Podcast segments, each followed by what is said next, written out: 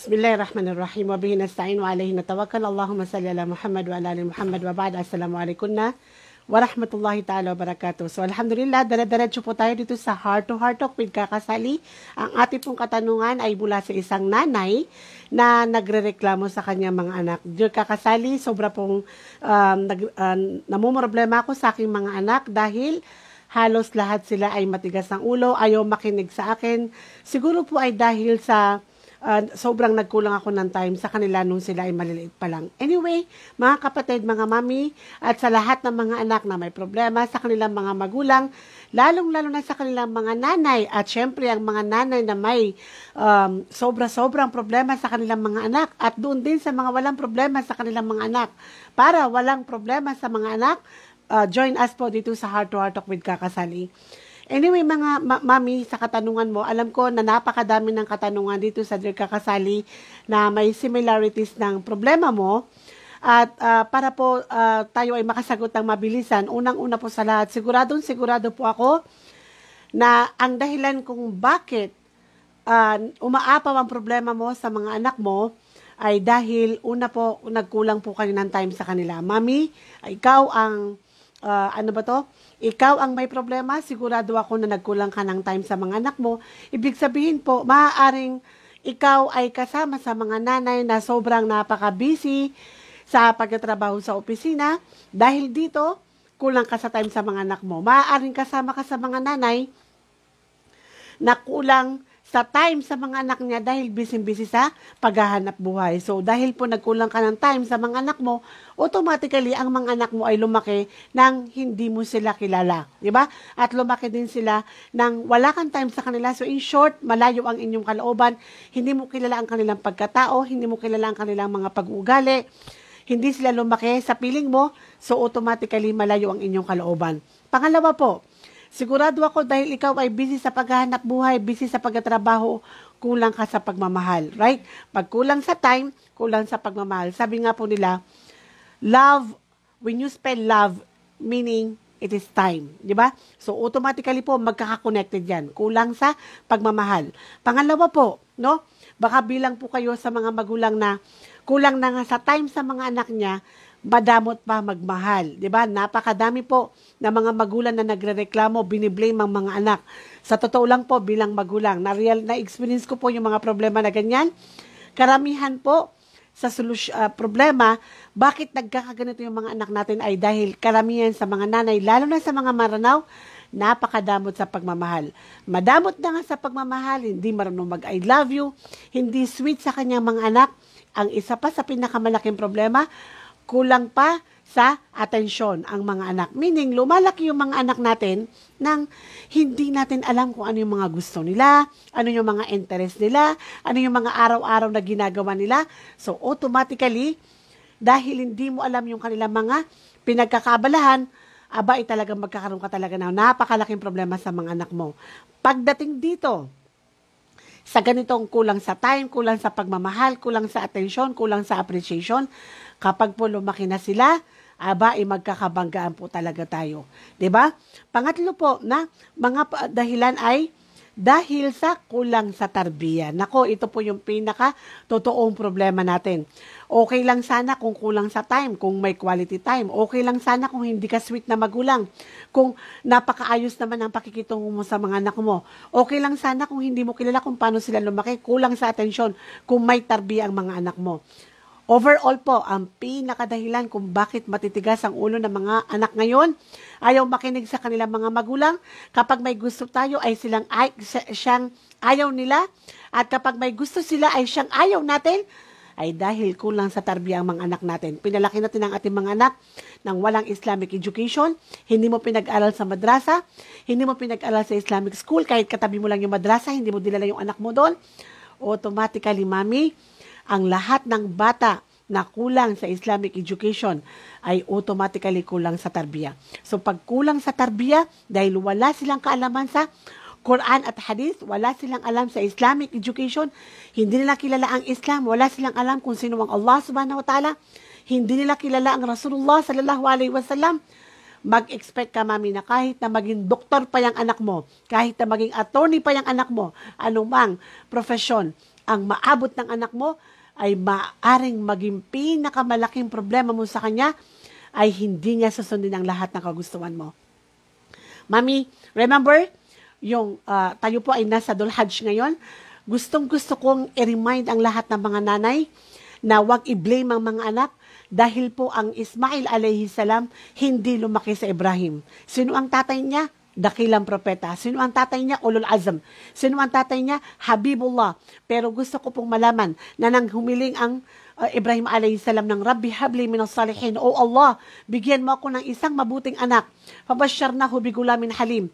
At binigyan namin siya, sabi ng Allah, ng isang anak na halim. Very gentle, very patient, napaka buting anak.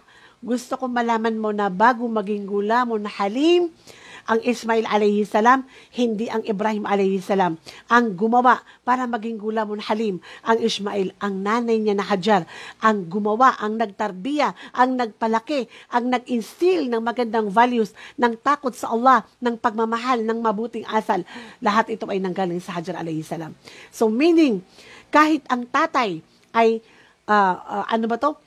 Uh, dakilang propeta pero kung ang nanay ay nagpabaya, kung ang nanay ay naging uh, naging pasaway dahil pinabayaan niya ang kanyang mga anak, mas ginusto niya ang kanyang trabaho, ang kanyang opisina, ang kanyang kayamanan, ang kanyang paghahanap buhay kaysa itarbi ang kanyang mga anak, automatically ang mga anak natin ay hindi magiging gulamon halim, sila ay magiging halimaw. Uulitin ko lang, imposibleng maging gulamon halim ang mga anak natin. Sila ay magiging halimaw the moment na walang tarbiya ang ating mga anak. Lalong-lalo na kung wala ka nang time, wala ka pang pagmamahal. Lalong-lalo na mami kung ikaw ay favoritism. Ang gusto mo lang sa mga anak mo, yung Einstein. Lahat ng pasaway, wala kang pakialam. Lahat ng pasaway, nineneglect mo. Ini-spoiled brat mo yung mga anak mo na matatalino, magaganda, dahil iniisip mo magiging engineer, magiging attorney, pero yung mga mahina sa mga anak mo, wala kang pakialam. Mami, I'm telling you, tigilan mo yan dahil ikaw ang mamumroblema pagtanda mo. Katulad ng katanungan ng ating ukti na namumroblema siya ng sobra-sobra sa kanyang mga anak dahil puro pasaway ang kanyang mga anak. Mga mami, to conclude, no? Nasaan tayo sa pamilya ng Ibrahim alayhi salam at ng Hajar, no? Nasaan tayo nang sabihin ng Ibrahim alayhi salam ng sa kanyang anak. Ya uh, sabi niya ganun, falamma balaga ma'ya ma'ahu sa'ya, qala ya bunayya inni ara fil manam anni adbahuka fanzur madha tara. Alam subhanallah, alam mo isa sa tafsir nito, mabilisan lang, inni ara Mahal kong anak, nakikita ko as in literal na nakikita ko sa aking panaginip sa loob ng walong araw. Sunod-sunod na gabi na talaga naman pinupugutan kita ng ulo. Meaning, inutusan ako ng Allah na pugutan kita ng ulo. Meaning, inutusan ako ng Allah na kailangan kitang isakripisyo sa ngalan ng Allah. Inni ara, hindi inni ra'ayto Right? Inni ara. Literal na nakikita ko na pinupukutan kita ng ulo. Ano man sinabi ng Ismail alayhi salam. Remember, hindi lumaki ang Ismail sa, alayhi, sa uh, Ibrahim alayhi salam. Maliit pa lang siya, itinapon na ng natatay niya sa Magka, the barren land of Magka, ang Ibrahim, uh, Ismail alayhi salam. Without any question, it, inilagay niya ang mag, mag-ina sa barren land of Magka. Hindi siya lumaki sa Ibrahim. Pero pagbalik ng Ibrahim, uh, in the year of 12 or 14, anong sabi niya? Anak, anong masasabi mo sa aking panaginip? Anong sinabi ng isang bata na gulamon halim na pinalaki ng kanyang anak? na, ng, ng, ng, ng kanyang nanay, ng pagmamahal, ng appreciation, no, ng tarbiya. Anong sabi niya? Fan, Kala, ya abate, oh mahal kong ama.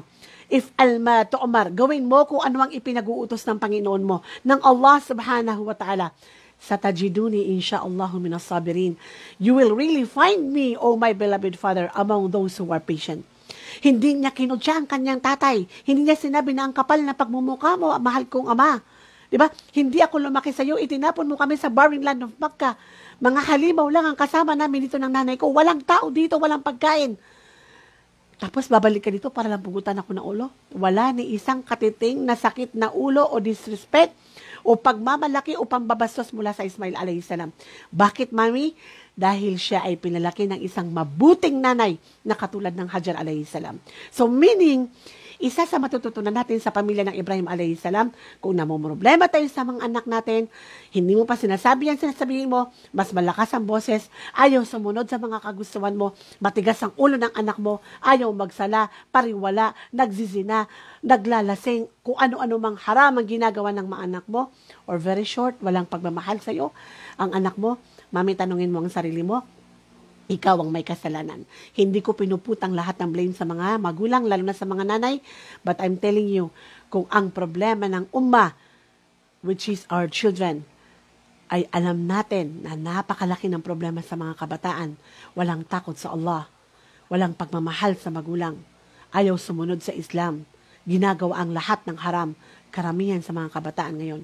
I never blame the children. I never blame the children of this ummah. But I put more o, o, o may blame on on the parents. Kasi tayo talaga ang nagkulang, tayo ang may problema, iniwanan natin ang ating kingdom, iniwanan natin ang ating responsibility, iniwanan natin ang ating mga anak, pina, na, na, na, pinabayaan natin ang ating mga anak sa pagpapalaki, at ang inayos natin ay ang opisina ng ating mga boss. Ang binigyan natin ng time ay ang ating mga opisina. Mabuti pa yung mga kamag-anak mo na namatay, ikinasal, dahil lagi mong kasakasama ang anak mo mag-graduate na ng college, hindi mo pa nabibisita sa kanyang dormitory. Hindi mo pa nakikita ang kanyang mga kaibigan. Dahil hindi mo kilala kung sino yung mga beshi at best friend ng mga anak mo. Dahil puro tayo uh, social life, puro tayo, uh, ano ba to, opisina, puro tayo pag pagpapayaman, puro tayo, no? Puro tayo dunya. So dahil dito, ito ang nangyari sa anak ng umman ng propeta Muhammad sallallahu alaihi wasallam. Hinihiling ko sa Allah subhanahu wa ta'ala na uh, sana mga mami, bumalik na tayo sa ating mga bahay. Hindi ko sinasabi na iwanan mo ang opisina mo, pero magkaroon ka ng quality time sa mga anak mo. Hindi ko sinasabi na hindi mo mahal ang mga anak mo, but show love and appreciation to your children. Equal treatment, walang favoritism. Hindi ko sinasabi, mami, na huli na ang lahat para dalhin sila sa madrasa. Ikaw, mami, matanda ka na. Kung kailan ka nag-seminar, kailan mo natutunan ng Islam, matanda ka na. Ibig sabihin, mami, hindi pa po huli ang lahat. Para no, ibalikan natin ang ating mga anak at ibigay sa kanila ang kanilang mga karapatan. At ito ay hindi ang mag-aral sila sa Western education kung hindi ang pinakamalaking number one na karapatan ng ating mga anak after love, shelter, and care and tender and affection to them is ang matutunan nila ang Islam, ang kanilang din, ang makilala nila ang Allah subhanahu wa ta'ala, ang malaman nila ang sira ng Propeta Muhammad sallallahu alaihi wasallam at ng mga sahaba at ng mga tabiin. Hindi pa po huli ang lahat, napakadami ng mga estudyante, mga professional na nakilala ko, hindi lang dito sa Manila, kung hindi buong lupalop ng Pilipinas, na talaga namang when they learn Islam, when they go back to Allah, when they repent, no, hindi naging hadlang na sila ay lumaki sa isang pamilya na walang Islam, hindi naging hadlang na sila ay lumaki sa isang magulang na walang pagmamahal at walang tarbiya, hindi pa po huli ang lahat. No? Buksan natin ang pintuan ng kaalaman ng Islam sa ating mga anak. Mayroon po tayong YouTube, hindi lang mga madrasa. Mayroon tayong mga local na mga sheikh na mapapakinggan sa Tagalog, sa Maranao, sa Maguindanao. Marami po tayong mga sheikh na available sa internet para po, inshallah, maging dahilan ang pagsasaliksik ng kaalaman sa Islam para maibalik natin sa ating mga anak ang kanilang karapatan. Ito ay ang education ng Islamic education. Ah, inshallah. So, ulitin ko lang mga kapatid, every year, siguro nagsasawa ka na, lagi mo narinig yung Allahu Akbar, Allahu Akbar. After Eid al-Adha, ang pag-uusapan ng mga khutbah ay ang pamilya ng Ibrahim alayhi. I think one of the reason kung bakit pa ulit-ulit natin ito celebrate mula ng panahon ng Propeta Muhammad sallallahu alaihi wasallam hanggang magunawang mundo. 1,443 years ago, paulit-ulit na nire-remind tayo ng Allah, kinocommemorate natin ang Eid al-Adha through the life of Ibrahim alayhi salam and his family dahil alam ng Allah na darating ang panahon na mawawasak ang pamilya ng umma ng Propeta Muhammad sallallahu alaihi wasallam. Mawawala ang Islam, mawawala ang tarbiya, mawawala ang pagmamahal, ang appreciation, ang time, ang love ng mga magulang. So, nire-remind tayo ng Eid al-Adha para nang sa ganun, mami, at daddy, balikan natin ang ating kingdom, ang ating pamilya, ang ating mga anak. I do believe na simpleng sorry lang, simpleng quality time lang, simpleng I love you lang, ay masusolusyonan ang lahat-lahat ng problema ng ating mga bahay, bahay sa pamamagitan po ng uh, Islamic education at sunod ng Propeta Muhammad sallallahu So, uh, sa mami na nagtanong, sana po mami, huwag kayo mawalan ng pag-asa. Maraming pa pong time, no? Uh, kung gusto niyo po magpa-life coach uh, about family uh, counseling, tayo po ay available inshallah. Uh, walilahi tawfiq wal hidayah. Subhanakallahumma wa bihamdik. Nashhadu an la ilaha illa ant. Nastaghfiruka wa natubu ilayk. Assalamu alaikum wa rahmatullahi ta'ala wa barakatuh.